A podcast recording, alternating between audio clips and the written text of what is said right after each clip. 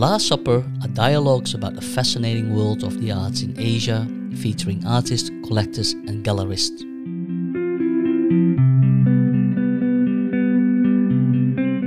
Hello, I'm Oscar Van Huis, a Dutch Korean artist based on Lamma Island in Hong Kong.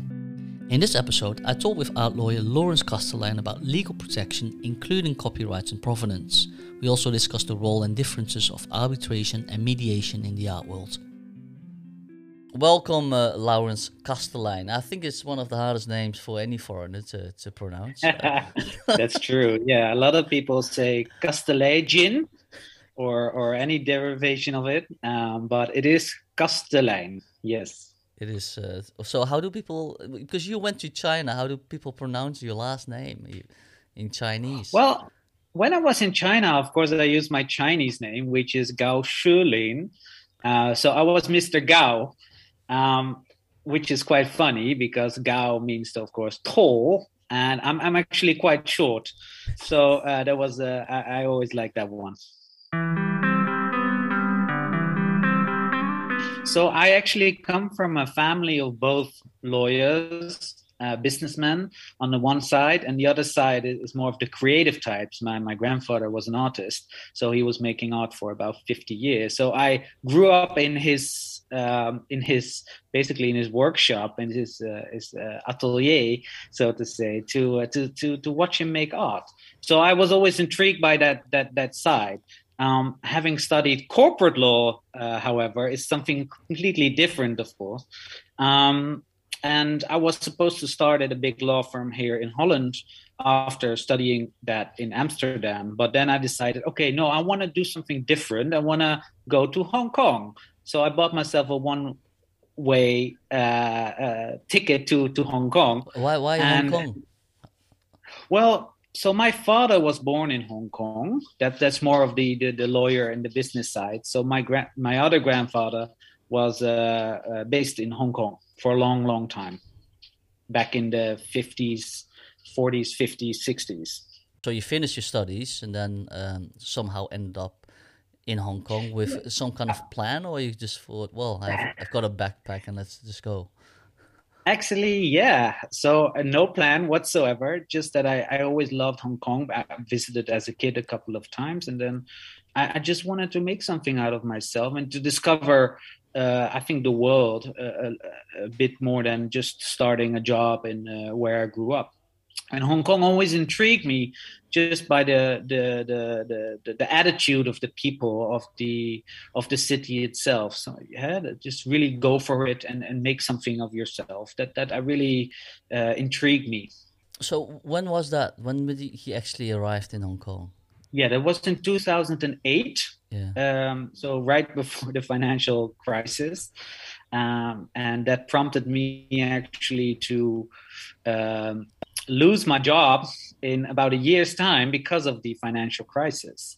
And then everybody told me, all my friends in Hong Kong uh, told me, Laurens, what you need to do is to study Chinese because when this financial crisis passes in about a half a year or a year, that's what people said in 2008, um, you can come back to Hong Kong and you can speak fluent Chinese, uh, Putonghua. So, and that you can get the most beautiful jobs and, and you know, it will further your career. So I thought, okay, that's a great idea, actually. So I wanted to go to either Beijing or to uh, Taipei. Uh, just because of the accent that is spoken there, the Chinese accent is apparently uh, the, the best way to learn it, the most pure way to learn it. That's what people told me, at least. And um, so I didn't know which which city to go. Both really uh, appealed to me, so I flipped a coin and uh, luck uh, brought me to to Beijing. Basically, that's it. Was that when you actually started working for a gallery? So when I arrived in Beijing, I studied at Tsinghua University, uh, and I, I, took a job after that with a, a local organization. Um, after two years in Beijing, I, I wanted to, to, have another change, so I went to Shanghai, and I took up job there with a, a Dutch firm and after a year or so, I decided to go work for a gallery uh, on, a, on a weekend job, basically just a volunteer sales position. and it just stuck. Um, I just loved it so much. I just I just thought, okay, this is something that I really want to be part of this this this art world so i started at the very bottom of the art world just really being a you know a sales hand so to say and, and helping lifting artworks packing it creating it uh, hanging it lighting everything creating sales um, you know inventory lists and whatnot and everything down to actually artists uh, um, helping artists setting up the whole show. So i really love that. And and basically after a year or so, uh, another gallery um, asked me to set up their or, or, expand their Hong Kong operations, which was Island Six. So Island Six, Leo Dao, um, had a, a, gallery in New Street in um, in Hong Kong, and uh, they asked me to basically extend it a little bit and expand and and and and, and build it out. So that I did. This was around 2012, 2013, and at that time, actually, um, it kind of came to me that I wanted to be more involved in the legal aspect of the art world as well, because a lot of galleries, mostly in in Hong Kong, were asking me these questions. They said, "Laurens, you're a lawyer, right? So how about this copyright issue, or how about this contract? How how do I do this? How do I do that?" So I decided to kind of merge the two worlds, the legal and the artistic world, and to start my own company called Art Law Services. So we, uh, the inception was in 2013, and now in 2020 we opened up our new office in in Amsterdam and uh, and and going strong ever since. During that period, I met you as well. Um, at right. one of the many gallery opening events, which was then very rife. I mean, I remember there was every day there was just several several openings in, in Hong Kong. Yeah. Um, what struck me a lot, Oscar, was that you know I was with Island Six, of course, and Island Six only sells artworks of their own. So we don't deal in any other art uh, artists, making us quite unique in the the whole gallery uh, world in, in Hong Kong. Um, and we were quite happily invited to other shows openings because you know it, we didn't compete with other galleries so to say so uh, that that was quite a special position that that we were in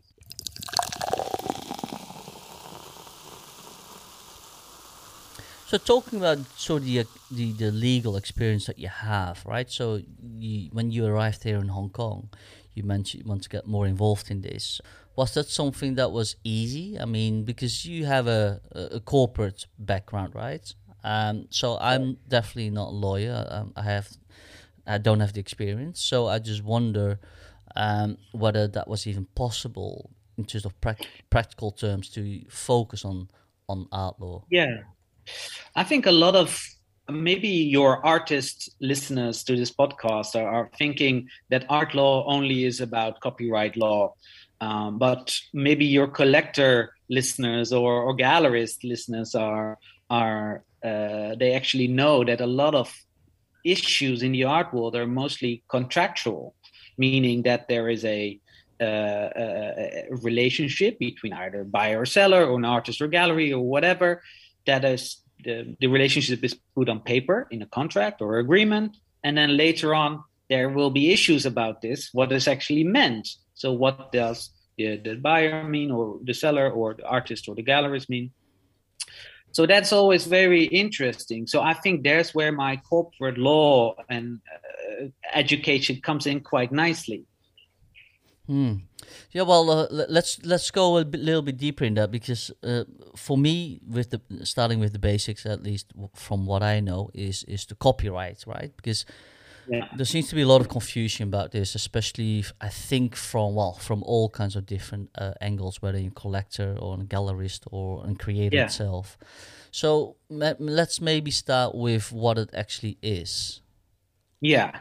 So very basically, a copyright is a fundamental legal right that is possessed by the authors of creative works. That means that it does not protect any ideas, but only the expression or the product of that idea. Uh, so if you have an idea in your head, and you know maybe it's genius, but this is just in your head, so it's not written down or anything. Therefore, it is not protected by any copyright law. Now, if you write it down, it will be uh, the copyright will go to you as the one who writes it down, eh? who takes the skills and effort in, in actually putting it down to paper. Most uh, copyright laws around the world work like this is that you don't have to register your idea, um, that it is actually the fact that you wrote it down uh, the first, yeah, you're the first one to write it down, then the copyright goes to you. So now, what you mean by writing it down as as a if I create it by default? An author, for example, yeah. If you, for example, write a novel, but of course also if you're an artist, uh, hey, you put your paint on on the canvas, so to say. Okay, so intrinsically, as soon as I create something, whether I'm writer. Mm. Uh, I do theater, I do dance, or I, uh, as an artist, that's yeah belongs to me, right?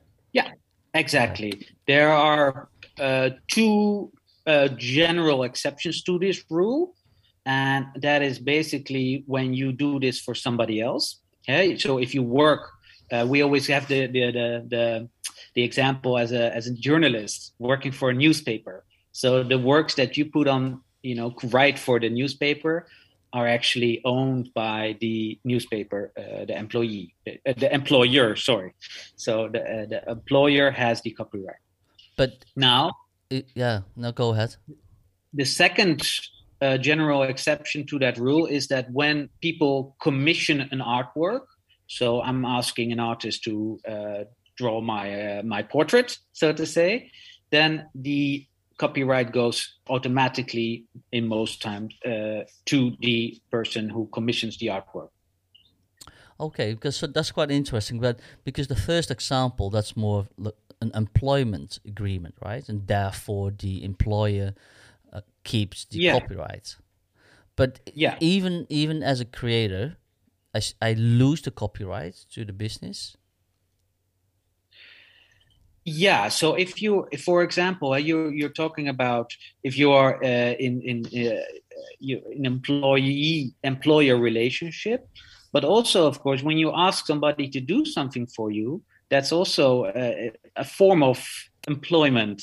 You, you you have to put that down on paper as well, but it's it's basically the same legal idea that you do something uh, for somebody else for a in, in a certain set of rules, basically. Yeah, but so so the way I understand it, right? So is it fair to say if you ask me, Laurens, to create something, you would own those copyrights because I make it, yeah. right? Yeah, exactly. So I I, uh, I will own uh, the copyright unless you, as a maker, Oscar, will say, in the beginning before we even start this whole relationship you say no uh, i will give you an exclusive license to use what i create for you. That's an, of course a different type of uh, legal flavor. Is the licensing. Okay.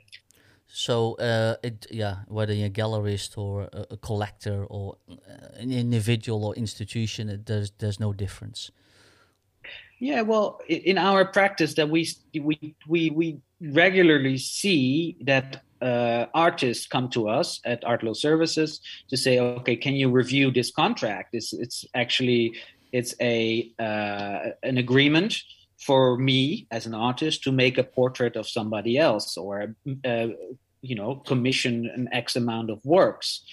Uh, I don't want to give out all my copyright to the buyer of these works, but I would like to license, uh, I give them the right to use uh, this work and any creative outlet out of this. But the actual copyright stays with me. Okay. So this happens quite a lot as well. But this is that's why it is important to to know a little bit about these kind of legal rules and also to put things on on paper um, because otherwise it will go directly to the uh, to the person who commissions the work. That's that that's uh, really interesting because I really thought by default, if you don't write anything down, it the copyright belongs to the creator. So even if you ask me to create something, I thought it actually still be, belong to me if I would not write anything down. Yeah, but uh, if I ask you uh, to make something for me, huh, then I will always put something down on paper, right? Even if it's an email or on a napkin or on a, on a post-it note or what, whatever, then it's still written down, so to say. If if it's talked about, if it's just verbally agreed upon, then it will be still be an agreement, a verbal agreement. Just the it's just difficult to prove what has been said, of course, unless it's been recorded, and then you can, you know, basically it's it's proof again. Mm. And that's in general globally that people follow. I mean, how how does copyright work? I mean, where did that actually did I start in the US or you, where's copyright actually from? Well, do you know that? Actually, the, the copyright is uh, through a whole application of a lot of conventions, and uh, these are international conventions. Maybe you've heard of the Berne Convention. You have uh, WIPO, which is the World Intellectual Property Organization uh, you have all these kind of copyright treaties where a lot of countries are part of these treaties, making it easy to set universal rules. Now, certain countries, of course, are not abiding by these rules, but Hong Kong, for example, is one of the countries where uh, they abide by the uh, WIPO rules, uh, and therefore uh, the, the, the, the, copyright vests in the author automatically without having to have certain uh, uh, things put on paper. What about mainland China? So mainland is a little bit different. Different. Well, for copyright, usually they are uh, following most of the rules. There is one big difference with uh, with registration of trademarks. So in China, when you uh, they have the system called the first to register uh, system. In other words, uh, if I am a big producer of, let's say, uh, um, no, yeah, glasses, I'm just going to say a, a, watch here, and I, I, have a name for this watch called, you know, the, the watch company. I, I, I have that here in Holland. Uh, I promote it worldwide, and then somebody clever in China thinks, hey, a watch company is going to be big, I'm going to register that name and uh, and and the logo in China itself, in mainland China, and then they register it first. So that's kind of that's that's a problem for a lot of uh, used to be a big problem for a lot of big companies uh, abroad, mostly Europe and in Asia, in uh, North America, because they didn't know about these rules, and then they forgot to register locally, and then they had to purchase these uh, uh, uh names from the uh, person in China who owned it. Hmm. So yeah, let's stay with this copyright for for a little bit longer. Um, so if you ask me as a creator to make something, you you own own the copyright because you are uh, you asked me to make it. What happens? So I finish it, and you sell it. Yeah. So what happens with the copyright then? So as the owner of the copyright, you are allowed to do everything with that. So I'm I can sell the copyright on, but I can also license it, so meaning that I keep the copyright, but I give out the license to somebody else to use that work. So this is all done. You can you can choose what you want to do, but you have to put things on paper in a contract. Okay. So is paper basically default? What about uh, uh, um, a recording, a voice recording? Uh, it needs to be paper, or or is maybe I'm just pushing the the, the boundaries of what? Re- no, no, no, no. It's a, it's a good question because a lot of people, especially with the smartphones nowadays and laptops and whatnot, you can just easily record it, right? We can just say something in a Zoom meeting, for example, and then you can use it as as proof later on. The default is still the contract in, on a paper in a, in a, in a in a document, so to say, that is signed either uh, with ink, real ink, or a digital uh, signature. That's also uh, acceptable. Okay. But mind you, you can also just send an email to somebody, put a couple of sentences there, and saying, please respond with okay uh, I agree, and that's already kind of a you know uh, it's it's a, it's a simple way of reaching an agreement. So, what is an agreement? It's the offer and the acceptance of that offer. That's very basically in, in all legal systems that that's an that's an agreement. So you asked me to partake in this podcast, and I said yes, I would love to do that. So we are in agreement. Yeah. So then, if you resell it, then it really you can basically renegotiate the copyrights. Yeah, but as an artist in the beginning, as an author of a work, uh, if you sell it on in the beginning, then you lose your copyright basically. Um, an artist does have a, a, few of the moral rights stay with the artist uh, or the author. Huh? So um, there are generally three of these uh, moral rights. That's the, the first one is the right to be identified as the author. Yeah. So uh, if you sell your painting and it's been sold, sold, sold, sold, sold, there's still your signature on the on the painting, for example, and you still have the right to be named the the original uh, artist, so to say.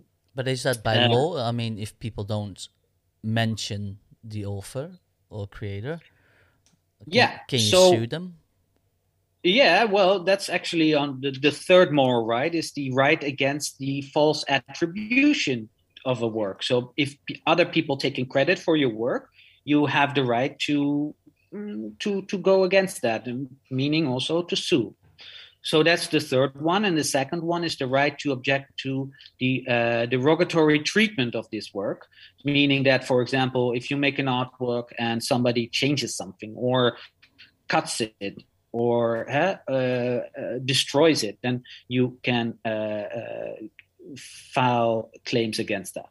So this is yeah. So these moral rights in most legal systems around the world are always staying with the author of the work, yeah, of the artist. If we are using uh, artists in, in, in this example, so even if you sell your works, you sell your copyright, you sell all other rights to this artwork, you still have these moral rights. They always stick to you as the original creator of that work. Traditionally, the, the, the agreement between a creator, uh, buyer, collector is that you s- sell um, uh, basically the entire work, including the copyrights, right? Whereas yeah. in the music industry, it's quite common to have commission.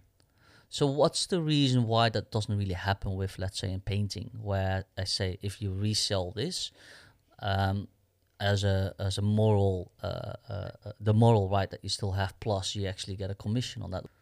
Well, it it it is actually in a, quite of a, a few countries do have this system where if you uh, resell it's called resale rights uh, the, the artist or the, the, the the the owner of these these rights have the uh, can claim money f- from every time that your art the, the the, the the artwork is being sold again resold but not all countries have this system but most uh, most European countries have it. Uh, the UK has it, and the US has it as well. Um, I'm a bit unsure if, if Hong Kong has it uh, at this point. Uh, I, I, don't think they do. Um, but but th- there is there is a system in place to make sure that the the original uh, creator will be compensated for when your artworks are being well in it's kind of a derogatory term. It's called flipping right? Artwork mm. flipping. So I mean meaning buying it for X amount and then selling it for X plus one, for example. They, is that sort of best practice now in the US and Europe? Do people do they do it, or is it sort of it's a nice gesture, but in practice it's a little bit different? So how it works is that, for example, you have certain organization. If you take the example of, of Holland, where you have an organization uh, and they keep track of all the rights of these authors. So every time a um, a gallery or dealer sells an artwork from that particular artist, then they have to file that with this organization to in order to get uh, uh, and they have to pay basically they have to file for the uh, payment of these of these uh, resale rights and this is of course on a yeah what they call an honor system eh? because this big organization they cannot check every gallery every uh, uh, uh, transaction that is being done in the art world. But you know mostly they're scouring the, the, the auction sites and whatnot. So they have a, a little bit of an idea of of, of uh, what the volume is of these transactions and what the resale rights that they can claim from these dealers. Um, I think it's it's a, it's a good system, and um, uh, but it's not uh, it's not the the, the most uh, how to say it's it's it's not the most important thing for a lot of dealers or, or collectors because they will pay premium prices anyhow for works right? So uh, it's it's usually uh, these resale rights is about artists that are are quite famous and, and quite uh, uh, have high prices. Yeah, I mean, if you talk about let's say artists that have passed away, then it's yeah. I guess up to the foundation or charity to to exactly control that. Yeah, the heirs or the or the foundations that are are governing these rights. That's right. Yeah. Mm, interesting. So maybe uh, is there anything else you want to add into the copyright? Um, yeah. So, for example, uh, these copyrights they are calculated uh, uh, uh, as the life of the author plus 50 years in Hong Kong. Uh, and it's also for 50 years from the first release of, of for example, of a film, or for photographs, sound recordings, and whatnot. Um, and can, can, you uh, extend that after 50 years? Can you say, "Hey, I wanna no. do another no, 50 years"? No. No. Okay. No. No. So, and that becomes after this period, it becomes public domain. And this is what you see with a lot of, for example, old masters, right? So, uh, for example, the, the Night's Watch, uh, Rembrandt work uh, um, in uh, in the Rijksmuseum here in Amsterdam. We uh, this is all these works are in the public domain. So the other thing um, I want to talk about is actually the, um, which I think is a lot of confusion about, is the provenance, right? Yeah. Um, and no, first of all, let's just start uh, what it actually is. Yeah. So provenance, very basically, it's just a history of the ownership of a valued object or a work of art. So it's it basically it shows uh, who was the owner of these artworks if we stay stick with the with the artworks in this example. But it can be of any valued object uh, it can be a car or a, watch or a classic of a wine or whatnot. So but if you stick to the artworks you usually have a record of when it's been sold and for what price and to whom. So this is very interesting to have an idea of how old these artworks are actually are or uh, uh, who owned it. And and of course also the, the, the the prices that have been paid. But mostly it can be used as a, a to backtrack to how old the artwork actually is so when you talk about um, a record, so what's what what is a record? Do you need to write it down, or uh, what is typically the, the yeah. normal practice? So, for example, you can use, of course, invoices, right? So every time I uh, you buy an artwork, you get an invoice from the person that you uh, buy it from. So that can that's the start of the provenance already. So every time you resell it, there, there are records, there are documents, there are whatnot. But you can also be, for example, famously, it's it's uh, for Van Gogh, for example, the Dutch painter. Um, you for the provenance, it's used uh, the what it's being said in the letters sent from from Paris or from uh, south of France uh, back to his brother or his, his sister. So uh, to his dealer. So it's all kinds of um, yeah proof uh, that uh, where the artwork has been um, and and and who who sold it and who bought it and and whatnot. Hmm. So with for example I, am just gonna sort of break it down right so for a, with a car you have a unique serial serial number and then you have a, a warranty certificate that that number is registered with a organization with yeah. a painting, I imagine it's a little bit different, right? Because uh, how do I know that the certificate is belongs to that piece of artwork? Because almost yeah. that artwork is so. I mean, if it's a copy, how do you know the difference, right? Yeah, exactly. That that is also uh, uh, quite difficult in some uh, some instances. So usually, what you have when you have a uh, a certificate of authenticity, huh? Uh, it's it's basically an, an, a document that is proving that that actual painting is from that period, done by this person, and and and whatnot, and is a real painting, an authentic painting. Uh, oftentimes nowadays, of course, it's done with uh, photographs uh, and uh, also because of the whole development of the blockchain, uh, a lot of new applications to register artworks are also in the making or already are available.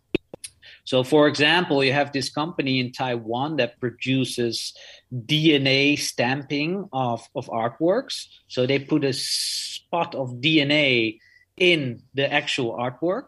So, and, and it's, it's linked on the blockchain. The information is set in the blockchain that this particular artwork is uh, is is genuine and is is bought at that point. So they they combine the provenance with the certificate of authenticity in a more digital way using the blockchain.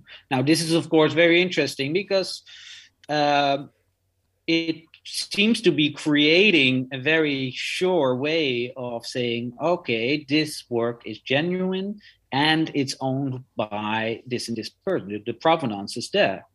But of course, we cannot really do that with old art, so to say, especially when the artist already passed away. It's very difficult for us to uh, basically determine uh, the whole provenance and sometimes also the authenticity. So, what you need are experts. So, there are all around the world, there are experts who are experts in certain artists of certain styles, and they uh, use, of course, also technology with uh, X-ray and and whatnot, uh, all kinds of uh, modern technology to look at these artworks to see if they're uh, authentic or not. Take samples and and and, and all this kind of thing. Interestingly enough, still the most important thing or the one of the most important thing is actually the eye uh, of the of the expert so even if all the technical data says, okay, this is an is a real work, it's an authentic work by this artist and done in this certain period of time, then still the expert can kind of overrule that and say, okay, no, uh, there's still something very fishy about this and I don't trust it. So uh, I think that is very interesting, even in this day and age where the experts are, are very, uh, still very renowned. Hmm.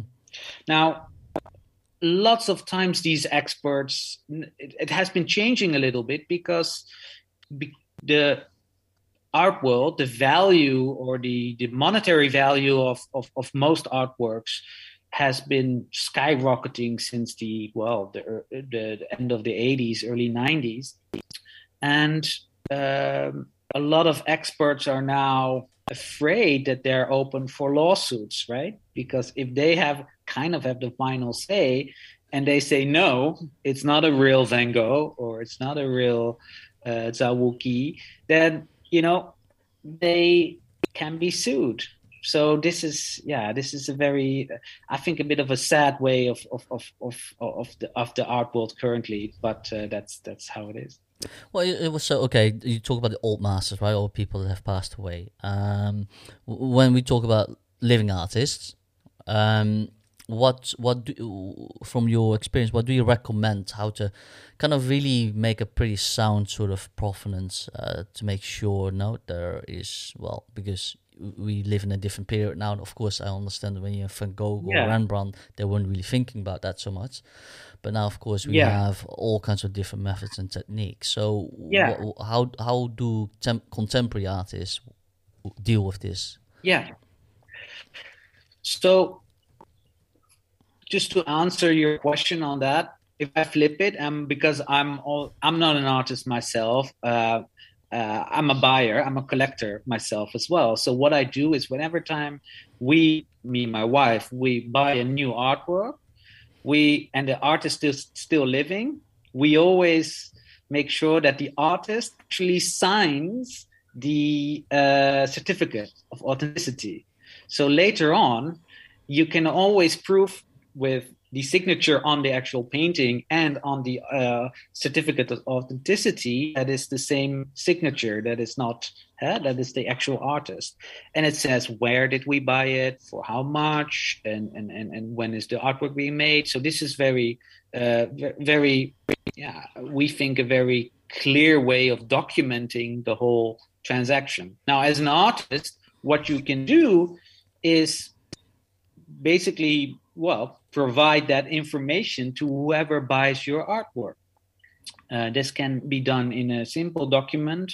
Uh, you don't have to have all these fancy digital, uh, uh, uh yeah, digital things that I was mentioning before, uh, DNA and everything. You don't need that. You can just put it in a do- Word document and, and, and, and, and give it to the to the buyer.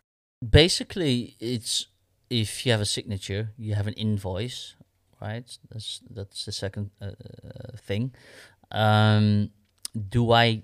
You talked about documentation. Do you need to have a catalog, or what? What would really strengthen sort of the authenticity of of that piece? Yeah, yeah. Catalog helps, of course, but usually catalogs are used by by artists to produce a lot of works, eh? who have a vast body of work uh, throughout decades of of, of, of, of, of making art.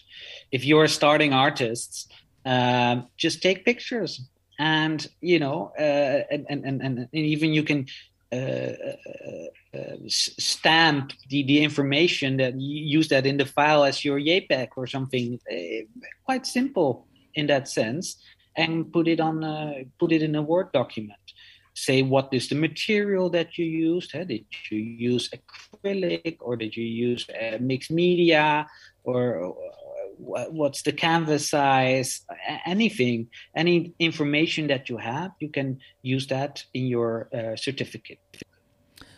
So apart from the certificate, is that what about actually? Well, in this case, let's say just uh, let's talk about oil paintings or canvas, right? Because that's straightforward. Would you also recommend to have those details on the canvas itself? Not, of course, not on the front, but um, the what you would have in a certificate to verify that on the yeah, back yeah. of the canvas.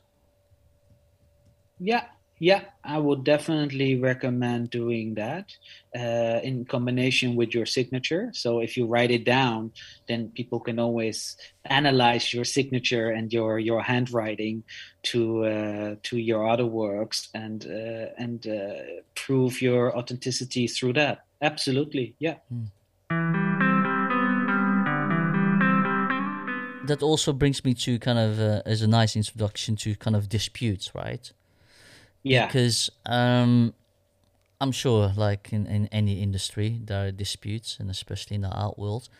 So, what what what what do you see happening in terms of where are most of the disputes happening?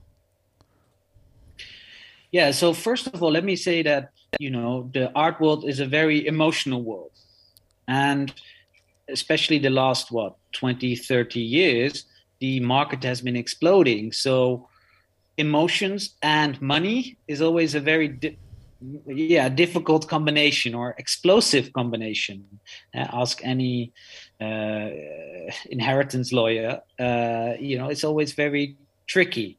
Now this is especially with the art world when uh, either the artist or the buyer for example of an of an artwork are not happy with what is being agreed upon so, for example, if you do a commission uh, piece as an artist, then maybe the buyer is not happy with the artwork and doesn't accept it, or all of a sudden wants to pay you uh, less uh, money for it, or maybe something went wrong during the transportation of the artwork. Um, there can be so many things that can go wrong. Perhaps the uh, person who commissioned the artwork went bankrupt or doesn't have the money to pay you anymore, all of these things can can of course happen. So it is important to make kind of provisions before you start with these kind of uh, commission pieces to have put everything on paper and maybe ask for a down payment of 50% or more uh, uh, all these kind of uh, things uh, you need to to to really keep uh, keep in mind. Now especially when you have uh, basic transactions between dealers it's very it's more of a very commercial uh, commercial um, setting. So meaning that they're yeah, they're businessmen, so they, they want to have the best price possible uh, for certain things. Maybe the the, the the, the painting didn't arrive on time, uh, or it, it, became public that uh, you know they they were selling the artworks. A lot of times nowadays, of course, a big issue arose when uh, where, where China was involved. Is that a lot of time when you have a collector buying from a gallery uh, for contemporary work or you know uh, um, primary market then um, the buyer the collector has to promise and also put on writing in the sales agreement that he is not allowed to resell the work within a certain period of time. This is to protect the gallery, but mostly protect the artist. Uh, so this is called uh, anti-art flipping, right? So art flipping is to, to resell the work uh, very quickly after you purchase it. Now, a lot of times this is put in the, the, the sales agreements, and lately a lot of buyers are just not really holding to to this agreement and just basically sell it anyhow within a couple of years already. So this is, of course, very interesting to see uh, if, for a lawyer at least, of course, if these clauses in these agreements, in these sales agreements, are actually uh, enforceable. Can you hold people to everything that you say in your agreement? That's of course is is is is, uh, is quite uh, debatable. Um, and uh, it's a very interesting discussion. So, why is that debatable if it's agreed in an agreement? Because um, luckily, the law says, and this is worldwide, it says that you are not able to do certain things, right? As a standard. So, with certain things, it's quite clear. So, you are not allowed to kill somebody, for example or you're not allowed to we always use the example to hire a hitman to you know to have a, somebody killed. So this is quite clear. These are rules that are uh, that everybody accepts that this is not allowed. If i put on paper that i'm asking you uh, to to uh, to have somebody killed then this agreement is what we call in the legal world void. It's, it's, it's, it's, it should not have been allowed, so therefore it does not exist. So, but certain, the rest we can say you can put anything on paper, we can agree to anything. But if that's really the case, that's of course debatable because some things that you put on paper should not be allowed to be agreed upon and uh, is not fair because sometimes the, per- the, the, the, the, the, person who agrees to something that is put in an agreement uh, doesn't understand what is being said or uh, didn't uh, yeah didn't didn't know that it was there even. So it can be uh, uh, yeah basically be removed from the agreement l- uh, later on. And this is what's being said with these clauses where a lot of these galleries are putting this in the anti-flipping clause, so to say. Um, so it's and, and now a lot of people are saying, okay, maybe this is not allowed anymore, should not be allowed anymore, or hey, this is not fair because I'm allowed to do whatever I want with my painting as soon as I buy it. So you cannot hold me to this anti-flipping clause. So that's, uh, but maybe becomes a bit more too legally technical. But this is very interesting for us lawyers to to to be dealing with. Yeah, So yeah, uh, th- that's yeah, that's really fascinating. So the other hypothetical scenario then is is so what what happens um, now when talk about um, disagreements and and and and uh, disputes. For example, if you have a, a create an artist um, that uh, works with a gallery to let's say uh, organize a show, right? Yeah. And now, of course, like you had COVID, right? So what happens if the show doesn't go ahead or is delayed? What what what what kind of disputes can you expect there? Yeah, absolutely. Um, uh, uh, due to COVID, of course, a lot of events uh, were canceled, and a lot of original plans that you were put on paper, agreed upon, uh, could not uh, could not uh, continue. Um, usually, it will fall under the category what we call act of God, meaning that is something that is out of our hands. Then we cannot perform the agreement or certain aspects of the agreement because of those reasons. And then the party that are needs to perform a certain aspect of that agreement uh, cannot be held uh, to do so, basically. Um, so this is quite common. What we see that a lot of luckily, uh, a lot of parties are able to reach an amicable solution to certain issues because of COVID or whatnot. So uh, I think, and, and of course, war as well has the same thing. Now we have, of course, a, a war going on in Europe. Is a lot of things cannot go through just because of that war. So that that will fall under the the, the, the facet of the act of God. Hmm let's say something is less a little bit less uh, severe and it's not an act of God mm. or or a war. um, yeah. Uh, what's your experience in terms of if let's say an, an, an artist is late, right? So they, they need twenty pieces or let's say ten pieces or what or whatever the amount is. The show is yeah. coming up and uh, there's actually only half of them. Is is that yeah? What happens then? Well, usually the gallerist and, and the artist will will know how to handle this because it's not the first time this would uh, would happen. I mean, in my experience, when I was working for galleries, we had this quite a bit. Uh, but if you're talking about, for example, uh, a shipping company eh, who has to ship the the artworks from halfway around the world, and it's not arriving on time in the gallery, uh, then uh, you can sue the, the shipping company for uh, that, that they that they didn't perform the agreement, so to say. Now, with artists, is a little bit different. Different, I feel like usually gallerists are a bit more lenient than, for example, with shipping companies for the obvious reasons.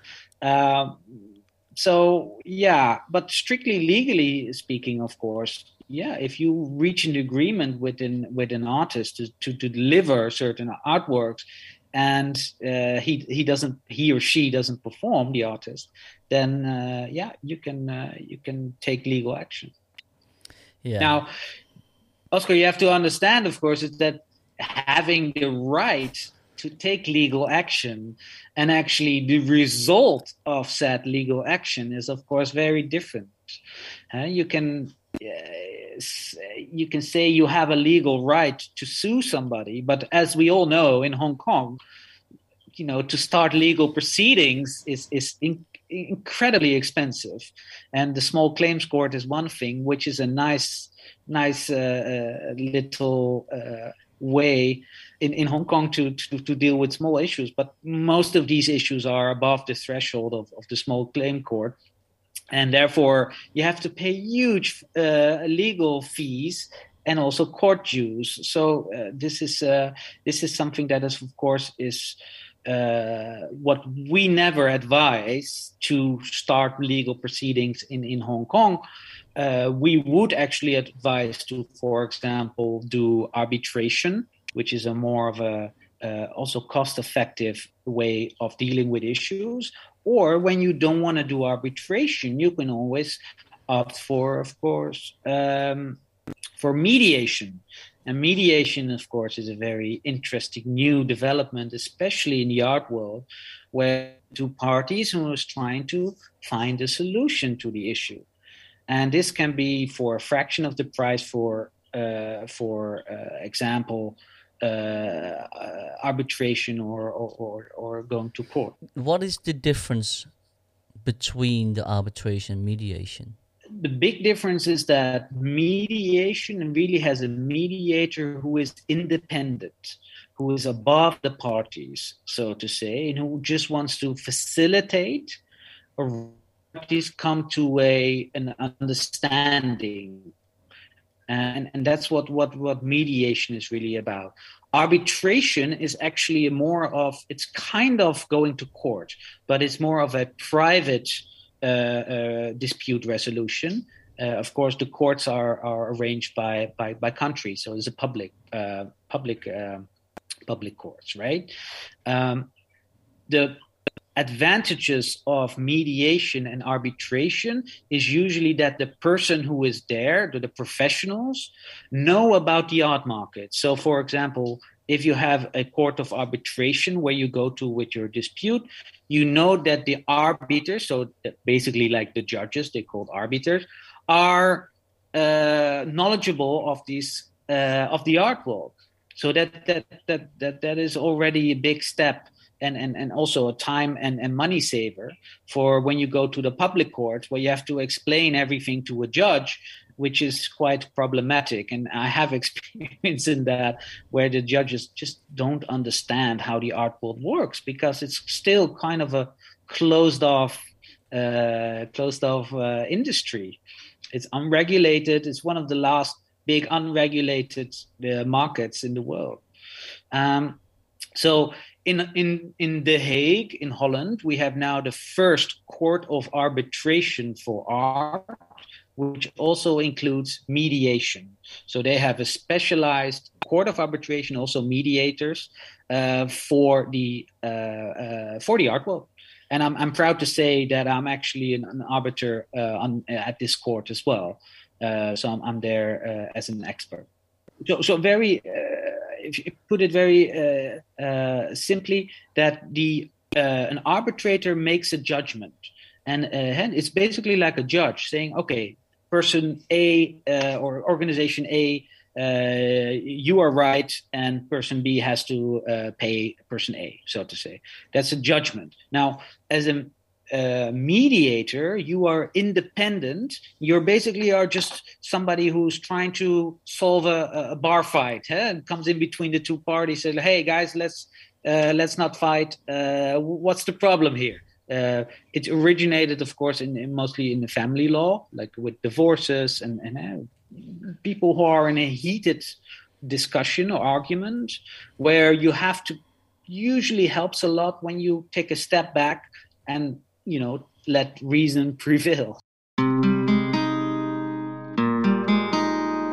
Who do you actually, um, without actually promoting any particular artist, but uh, do you mind sharing who, who you actually and what you actually follow in the art world? Because I know you collect yourself. So what what actually attracts you? Is that particular style, and why is that?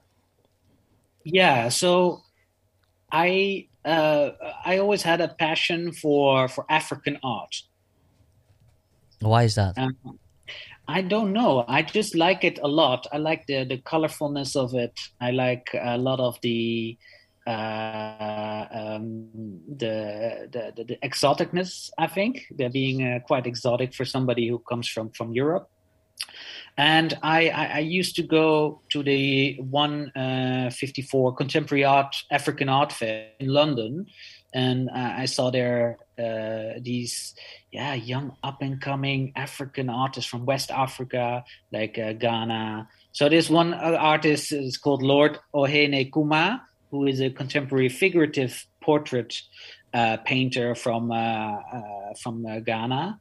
Um, I thought his works are just fantastic, and it's it's quite raw um, it's maybe a little bit compared to the, the, the, the, scene, the art scene in mainland China in, in the 90s, I guess, you know, and this is now, of course, uh, African uh, contemporary art is, is, is really hot in the art world. Let, let's, let's face it.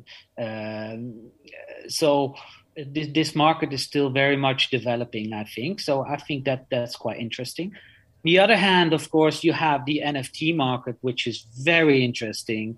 And I'm just interested to see where this is going. Huh? We know, of course, that uh, we we don't know. Sorry, we don't know that if NFTs are here to stay and if it will, will hold its value. Uh, but we do know that the blockchain, so the whole idea behind uh, the technology facilitating NFTs, are uh, are here to stay and that they will change our world significantly. That that's undeniable. So that's very interesting to to keep those uh, uh, NFTs in mind. Hmm. have you have you purchased any uh, NFTs? I have actually. Yes, I purchased one NFT and uh, it was a whole. Uh, it was just very interesting to to to to, to see the whole process of buying an NFT. So having to have a wallet and then just to make the offer and then see the, the whole uh, smart contracts behind it and everything else. It was very interesting to see.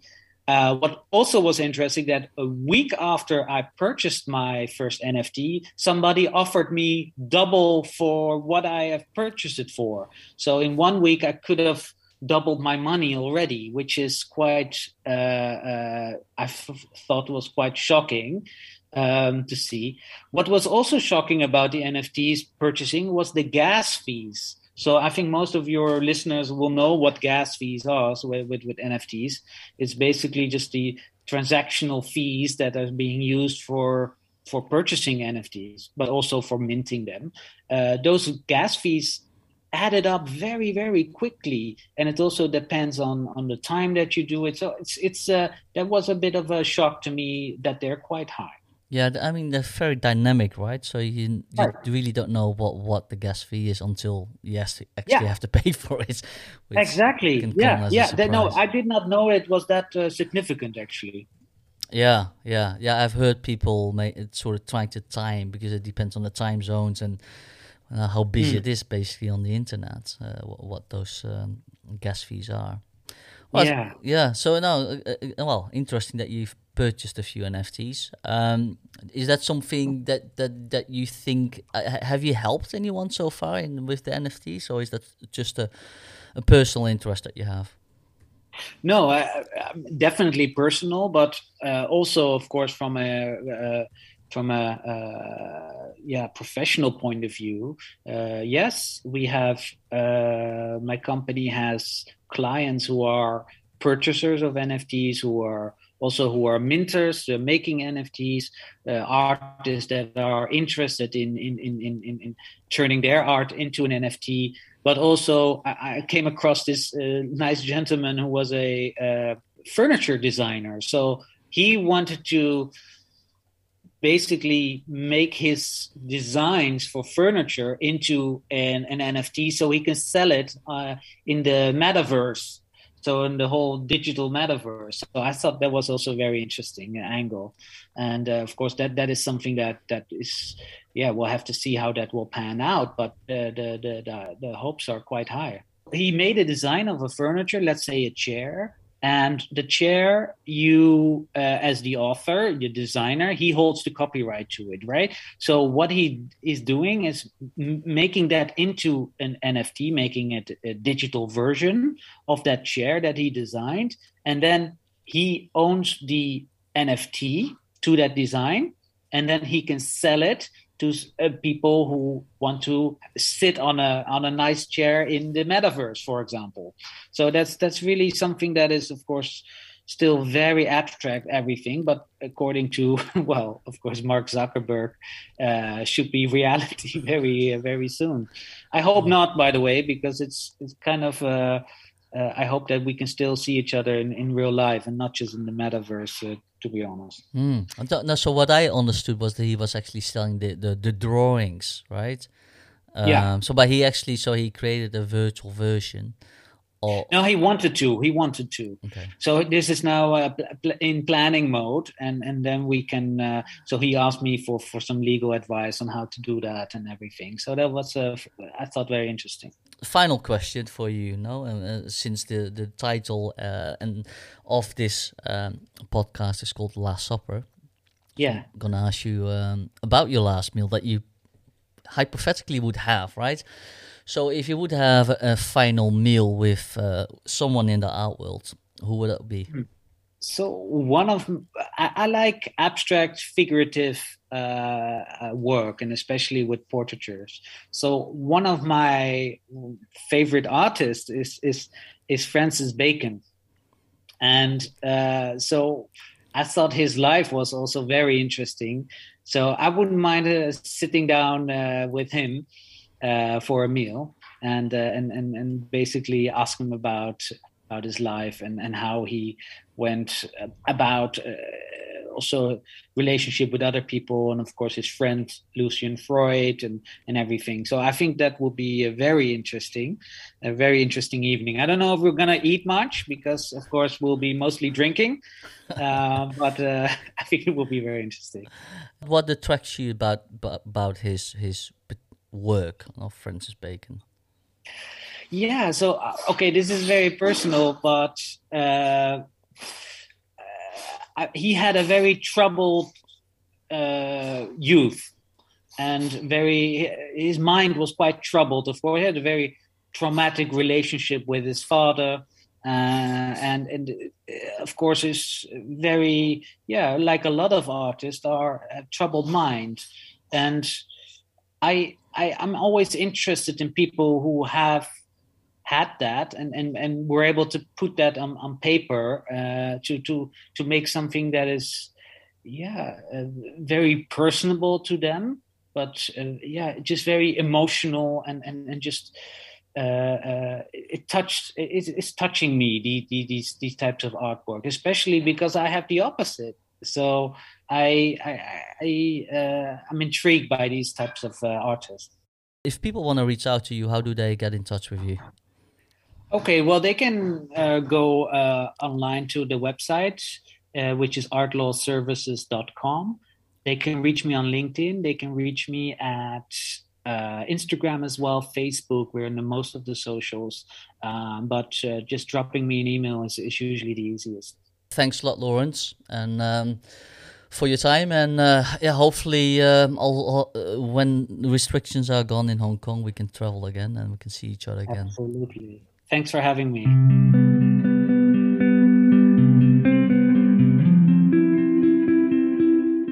For more information about Laurens Kasteleijn Art Law Services, please visit their website on www.artlawservices.com. That's it for this episode of The Last Supper, and thank you for listening. Please consider to like and to follow this podcast can see my latest work and updates on Instagram and Twitter as well.